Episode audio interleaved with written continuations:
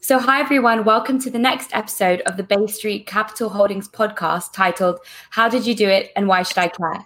This series aims to highlight women doing amazing work in various industries. So today we are so lucky to be joined by Stacey Miller, who is an author and curator of a fantastic STEM program. Hi, Stacey. How are you? Good morning or afternoon for you. How are you? I'm well, thank you. So let's start off with an introduction. I guess I can ask, how did you do it and why should I care? Well, I am an, I am an author, um, as well as an educator. So the that's where the STEM component comes from.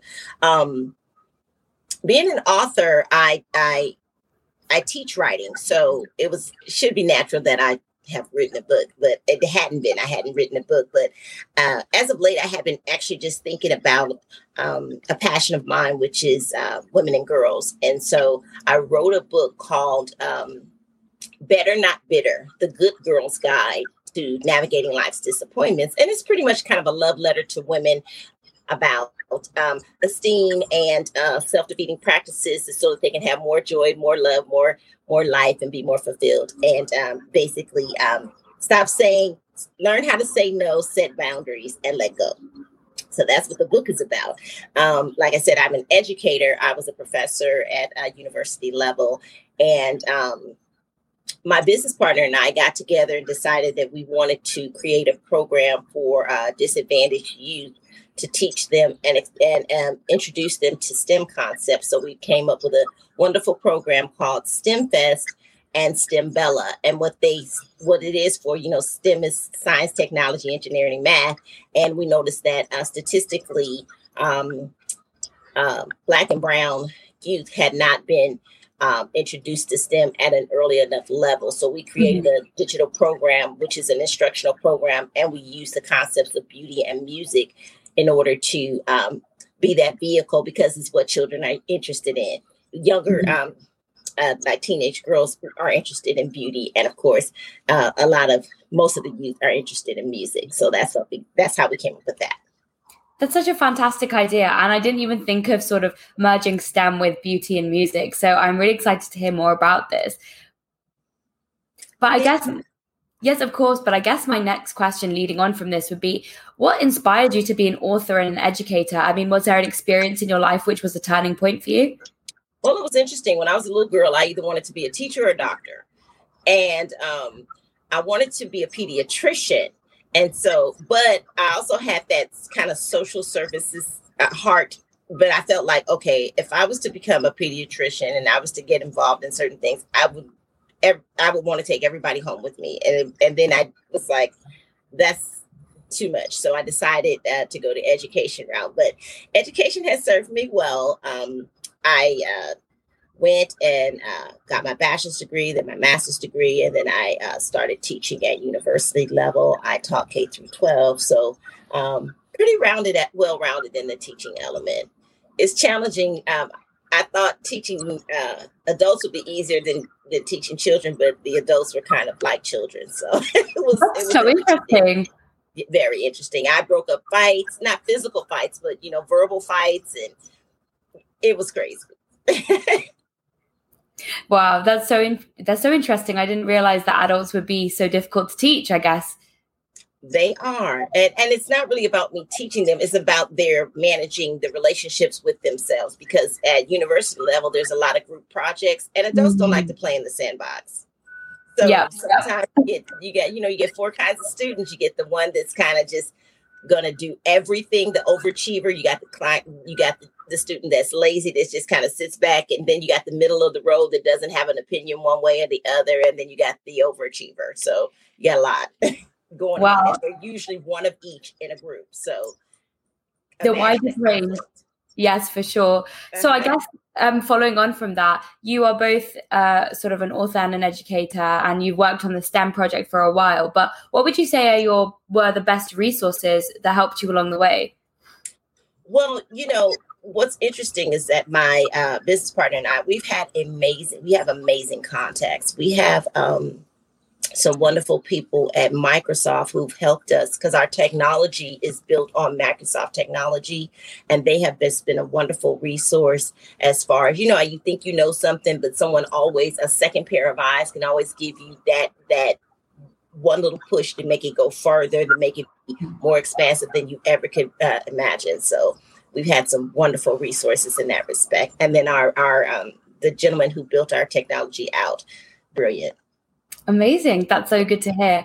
Um, and are there any lessons that you wish you learned before joining the industry, whether that be as an author or as an educator? Um, you know, I don't know if there's something I wish I'd learned, but it's funny because I kind of, we, I kind of, like my business partner is in STEM as a job.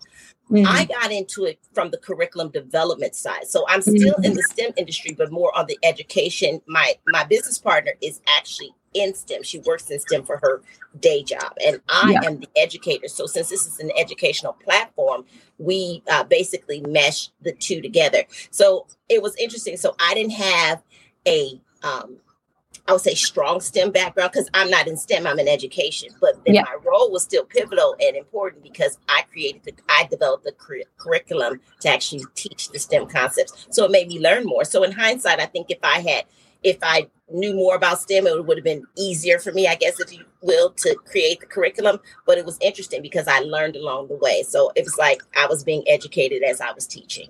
Yeah. And what I really like actually about yours and your business partners sort of, I guess, agreement is that your business partner's in STEM, but then you're as, a, as an educator. And it's nice to have those different perspectives, because I feel like if you were both in STEM, you might not have focused that much on the education aspect of it.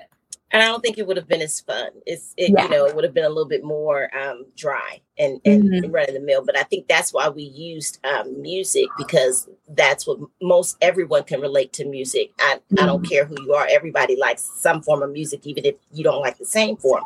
Everybody enjoys music. And so uh, that was a great um, way to attract the, the youth, because they're all, everybody always has like a, you know, the earbuds in, you know, their own music going or whatever. And so, and then the beauty, of course, and most people care about their personal grooming. So, you know, it was just kind of something that we was like, what attracts youth? What are what are young people interested in? What can make them um, look at something and say, oh, this is fun, or this is interesting? And then, of course, get exposed to the different careers um, that are in STEM. And that's our goal. That's awesome. Um, so you also mentioned that you've had a few professions. You know, you've been a university uh, professor as well. So I was just wondering, what would you say is your biggest failure, and what did you learn from it across the span of your career? Well, you know, it's funny, funny that you mentioned that. When we talked talked earlier about um, teaching adults, mm. I learned uh, in teaching adults that um, when they get into their little spats, don't get in the middle of it. That's what- That's interesting. Well, it was, it was, it was, it really was, because, you know, these are adults, you know what I mean? And mm-hmm. adults should be able to manage relationships, should be able to manage their temperament and all that good stuff. They, they're not. So I had one instance where I instantly regretted after it was over, but I instantly regretted, um, how I handled it. So what happened was there were two women that were, they were in a group and they were having a disagreement. One was really, really rude. And so In, in the middle, I was watching it, and I was I was saying to her, "This is not how you address, you know, your. That's not how you address your your cohort, nor is it how you act in this class, you know." Mm-hmm. So it's kind of like I felt like mothering, like I'm chastising her. I shouldn't have had to do that, you know what I mean? Mm-hmm. I should have actually asked her to leave, and she kept on and on and on to the point where she started disturbing the whole entire class. I had to stop the class, pull her outside, and have a conversation with her. Oh my goodness. It must've been really bad then. Yeah, it re- it was really bad. And so, and then in hindsight, you know, I thought to myself, never, never get that involved. And if it's an issue, just ask them to leave. And if they don't leave, call security and, and have them escorted out, because it was, her behavior was reprehensible. Mm. And oh, it was very disruptive to everyone else. So in hindsight, I was like, you know what? These are adults. If they can't figure it out, get on the phone and get her, get them carted out, because it, it just it it uprooted the flow of everyone's education. You know, mm. you're paying, so mm. it's not fair. Yeah, and I, yeah, you're right, because I feel like at some point there's, you know, you can't rely on others to fix your arguments for you, and you need to be the one to sort of resolve whatever disagreement you've been having. And, you know, you should also have that self-awareness to say, yeah, I'm going too far or I need to stop. But yes, yes. Not her. She, it was, it was full speed ahead. Wow. That must've been an interesting one to observe for sure. Yeah, it was. And everybody, you know, the other groups were, you know, they were working quietly amongst themselves, and she got louder and louder and louder. And so then everybody stops and they're all looking at her, and it this became a spectacle. That's when I said, okay, outside, because I had to stop it. But then, you know, doing that, it was very disruptive. And so I felt like you're cheating other people by putting too much attention on someone who is acting like a child, and we're all adults. Mm. Good call, good call for sure. Um, so what advice would you give to somebody who's wanting to pursue a career similar to yours? Well, um, I am a lifelong educator. I love learning and I love teaching. And so I think there's always something to be um, to be learned. If you specifically want to be an author, I think most folks should do their due diligence to learn about um, different writing styles and take lots of courses. Um, creative writing courses are are the best type. Even though um, my book was, I'd say it was creative, but um, and I t- and I teach writing for business at university level, and so I kind of use the um, uh, uh, uh, uh, synergy of the two to create my book. But I would suggest people, you know, really take creative writing classes, because I think the more creative you are when you're writing, all the other stuff can be fixed later. So mm-hmm. It's like, as long as you're able to Uh, free flow and write, you know, just from your heart or your spirit, all the stuff will come out. And then in the end, you can always have someone professionally edited. So, because that's how most people, uh, I think their best work comes out of them, is when they're just able to freely just write whatever. And even if it's not complete sentences or anything like that, you can always have somebody else come and shape your ball, if you will. Yeah, that's awesome. And finally, about your career, what is one myth that you would like to debunk about your profession? Um, as far as STEM, I would say is that um, STEM is for everyone, because, you know, um, and that everyone should have access to it. And that is why we created our program. I think that what has happened is sometimes there are throwaway populations that don't always get, you know, their fair um, share of resources or um, information. It's the information pipeline might be slowly slower getting to them. And I think that everyone should be able to, um, contrary to popular opinion, I think everyone should be able to get the same information at the same time, so that they can have the same access and the same opportunities. Mm, very, very important. But I'm sure also you're very busy as well, but I'd love to hear more about you as a person. So what have you read or listened to recently that's inspired you? Oh, so I just finished an audiobook, The Alchemist. I had been um, I had been wanting to read The Alchemist for the longest, but I really hadn't had the time to just sit and read a book. And so I've been listening to the audio book of The Alchemist, and I finished it. And I absolutely loved the, the uh, story of The Alchemist, and just, you know, how, um, you know, he just kind of followed his own path and ended up where he was supposed to be, and had all these epiphanies along the way, learned a lot, and ended up falling in love and just having a good, you know, a good life, and, and one that I think he initially wasn't destined to have. And I'm currently, that was last week I finished that one. I'm currently listening to uh, your, The Power of Your Subconscious Mind for a, a personal development class that I'm in. And I really enjoy that. Yes, I've heard The Alchemist is actually a very good book. I, I feel like I need to read it. Jump on that bandwagon. It's it's free on YouTube. They have the whole book on YouTube, several different versions. Nice. Okay, I'll definitely make sure to check that one out. Um, and then also, this is usually a hard question because I'm asking you to narrow it down to three people. But who are three people in your life who have been the most influential to you? Um. I'd have to say one, my mother. My mother, for her hard work and her tenacity. Uh, she was a single mother of four.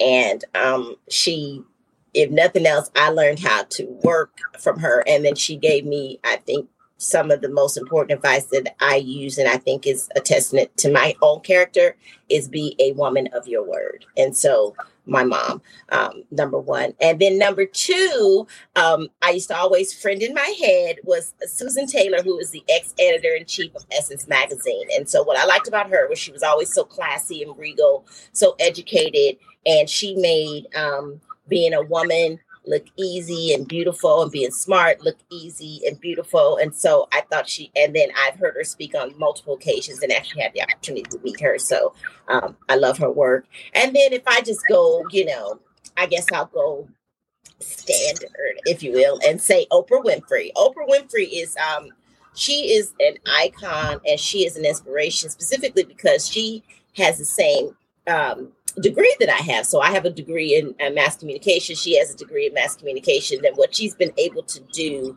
with her limited resources and just, just pure um, talent and tenacity. And uh, she's unstoppable. Just that spirit.